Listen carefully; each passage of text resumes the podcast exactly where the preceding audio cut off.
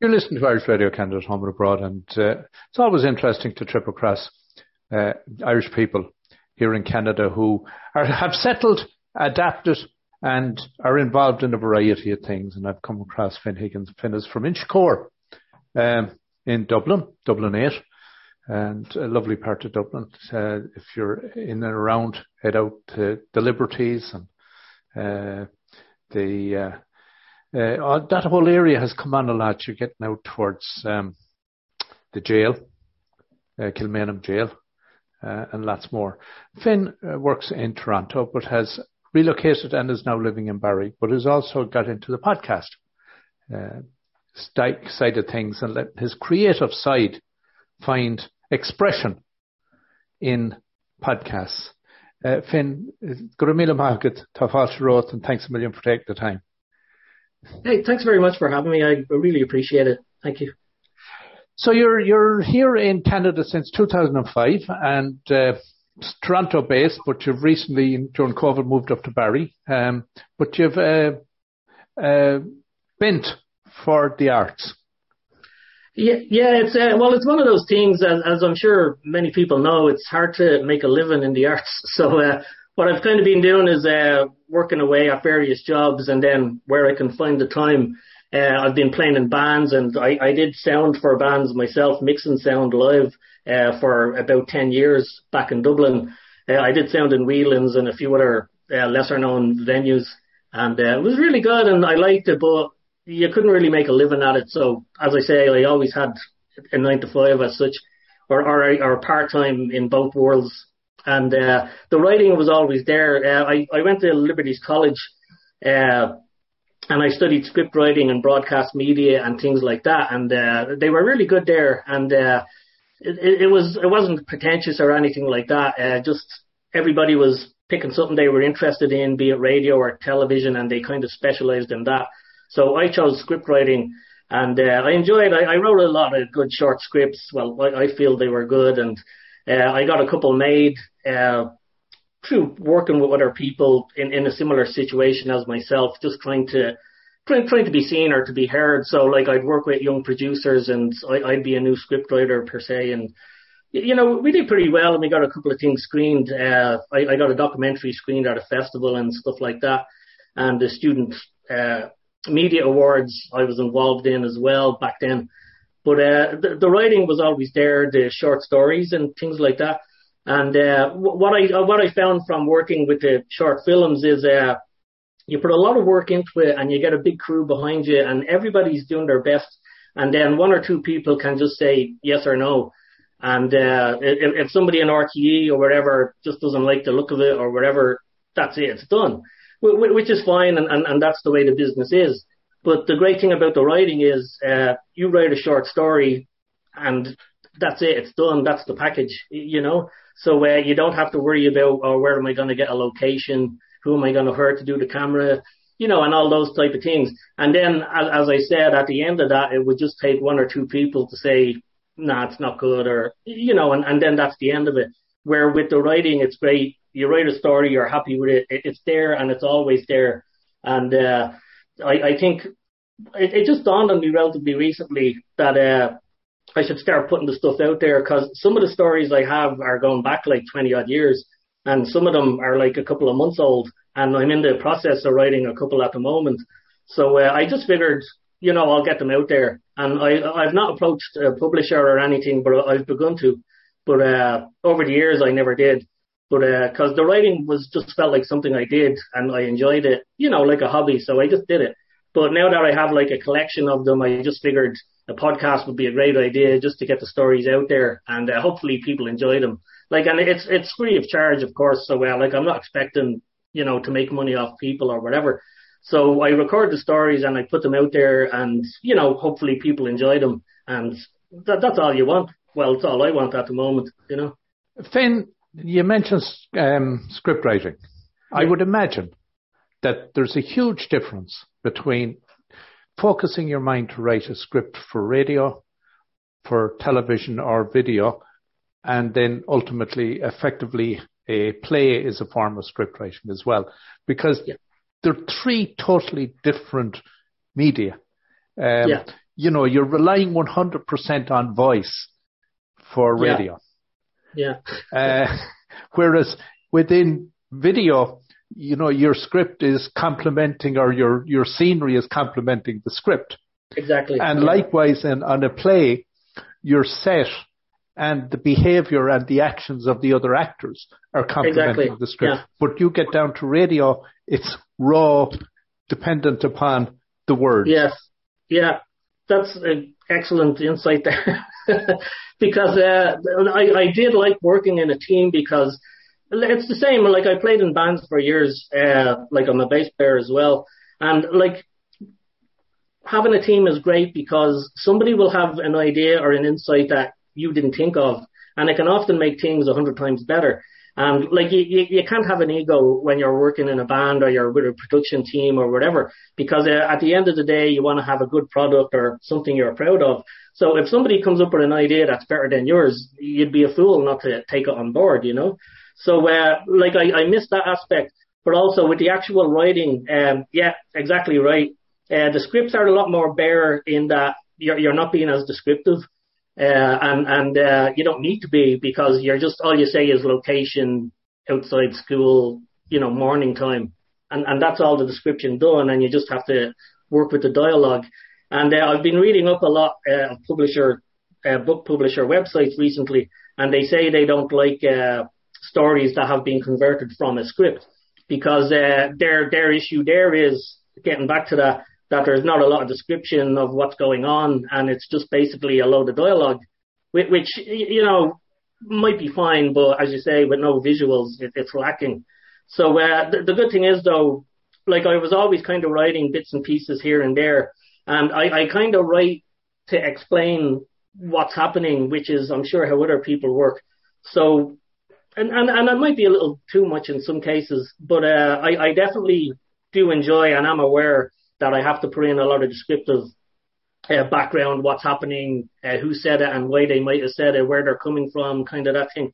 And, and even down to what the weather is like, uh, just to kind of paint the picture. But I, I enjoy that, uh, uh, end of it. So, uh, it, it's definitely a lot different, but I, I enjoy it. And as I said, I've been doing it probably longer than I was ever doing the script writing. So it's great.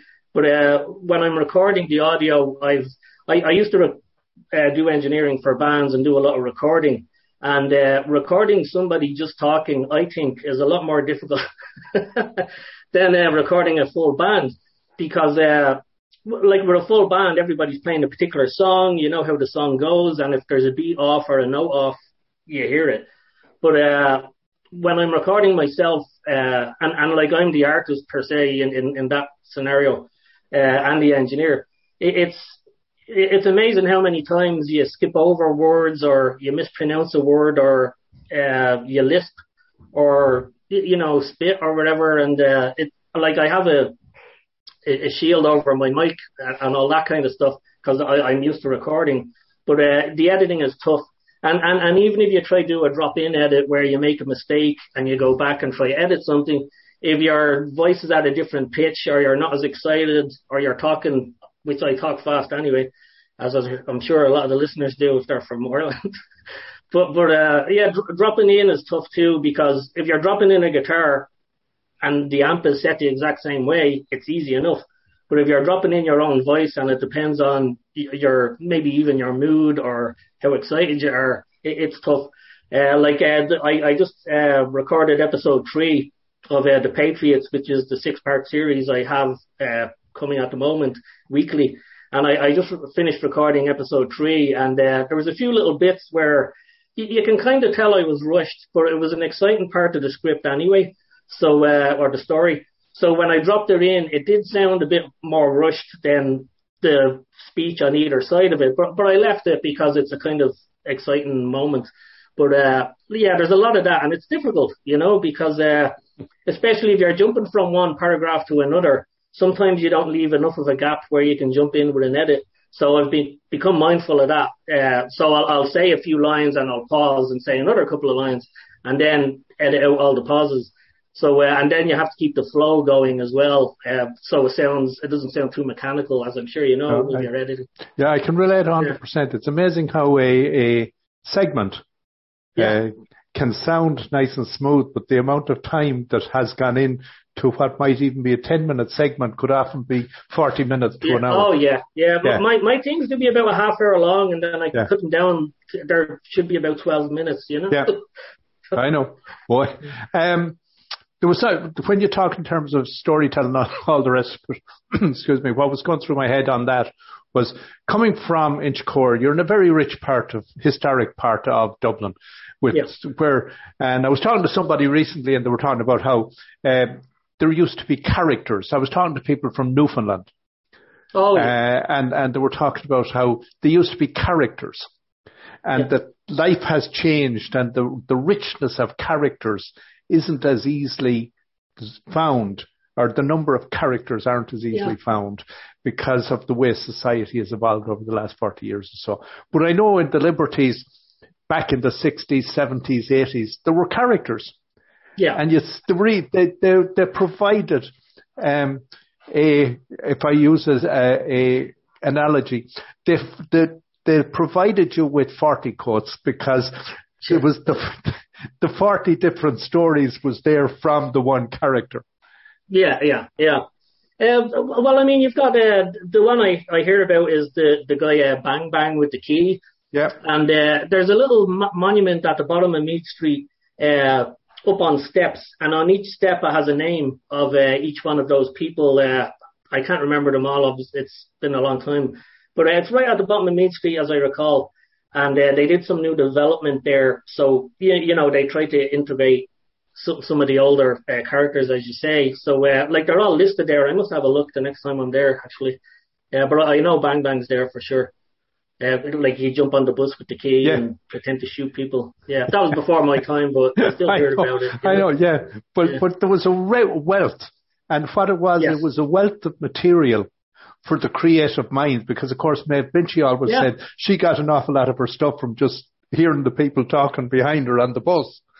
Oh yeah, it, it's it's like um with all the street traders as well as uh like as like I was saying, uh myself and the grandmother used to go down there when she'd be looking after myself and my cousin or whatever and uh like she she'd know them all and they'd have a back and forth going and uh she she was from Francis Street originally herself, uh, her family. And uh, like we used to go like we we go by the church and she'd drag us in to light a candle and all that kind of stuff, you know, because we didn't want to go, of course, two young fellas. And and then uh, we go to the shop uh, that sold day old bread because uh, it was cheaper, you know. so so like there was all this kind of going on, and every every area had its own little character. And uh, I forget the fella's surname, but Charlie used to run the market there, the indoor market, just off uh, Meath Street to the side. Uh, I, I can't remember the street itself, but uh, he he was well known, and he ran that market, and all the street street trade. Uh, indoor traders would know him and he, like my mother knew him and she wasn't even from that area you know she was from Harold's Cross so uh it, it definitely had that and uh of course they do their calls out you know for their prices and what they were selling and all that so it, it was a, it was very vibrant and I, I think when a lot of the apartment blocks and all that came in and they knocked down all the little areas and little pockets of neighborhoods I think that's what happened, you know, uh, like it, it takes away from the character because, uh, like before the internet and before, uh, all that kind of stuff, all, all you really had was the people in your vicinity and right. whatever you read in the newspaper. So I, I think that kind of bore that kind of character and legendary people. And that's why we're missing it now, I think, because, uh, Cork Street, for instance, used to be a great little street and, uh, like I'm not knocking it, people need somewhere to live. But, uh, if you go down Cork Street now, it's big, tall, uh, apartment blocks on either side and there's just no personality Mhm. and there, there's like um a spar or whatever, you know, every couple of hundred yards. And, and that's like the local community hub where it would have been like a pub or a couple of shops or, you know, whatever. So Cork Street isn't somewhere I'd, I'd wander down now if I was in Dublin because there's, you know, there's nothing on it unless you Mhm. live there, you know, Mhm. and, and I Mhm. think that's what's happening a lot, you know. Well, Fin, we should kind of give people uh, the directions to where they can find Oh you. yeah. So you're putting a podcast out. You're doing it once a week, is it? Yeah, well, initially I was doing it once a, once a month because uh, I was trying to give myself time to write them. but uh, but what what I was doing was uh, getting some of the older ones I had and posting them, recording them and posting them to give me a chance while I'm working on something else because uh, I don't want to just throw something up there. It's, it's you know I'm not writing for a deadline. I've got my own deadline, so uh, I, I figured I'd do X amounts. Uh, they call them seasons in uh, podcast land. So uh, what I did was I, I posted three stories that are relatively old while I was finished doing the finishing touches on this story, the Patriots. So it was kind of this story that uh, pushed me to do the podcast. So what I did was uh, I was putting the finishing touches on that, and I said, well, if I'm going to have a podcast, I need to have a bit more than just the one story. So I put the the three up there, and uh, they're from various stages over the last couple of years. And uh, if it's set anywhere, it's set in Dublin. Uh, so most of the stories are set in Dublin uh, because that's what I know. And uh, so basically, I was working on the Patriots, and it got it got it was going to be another short story, but it got bigger and bigger and bigger. So I figured I'd split it up into six parts to keep it the same size as the other stories. And uh, then what happened was I I thought I don't want to leave it a month between each episode, so I I turned from monthly to weekly for this particular one, and uh, I'll probably do something similar next year maybe. But because uh, I'm working on a story at the moment, which is probably going to be big.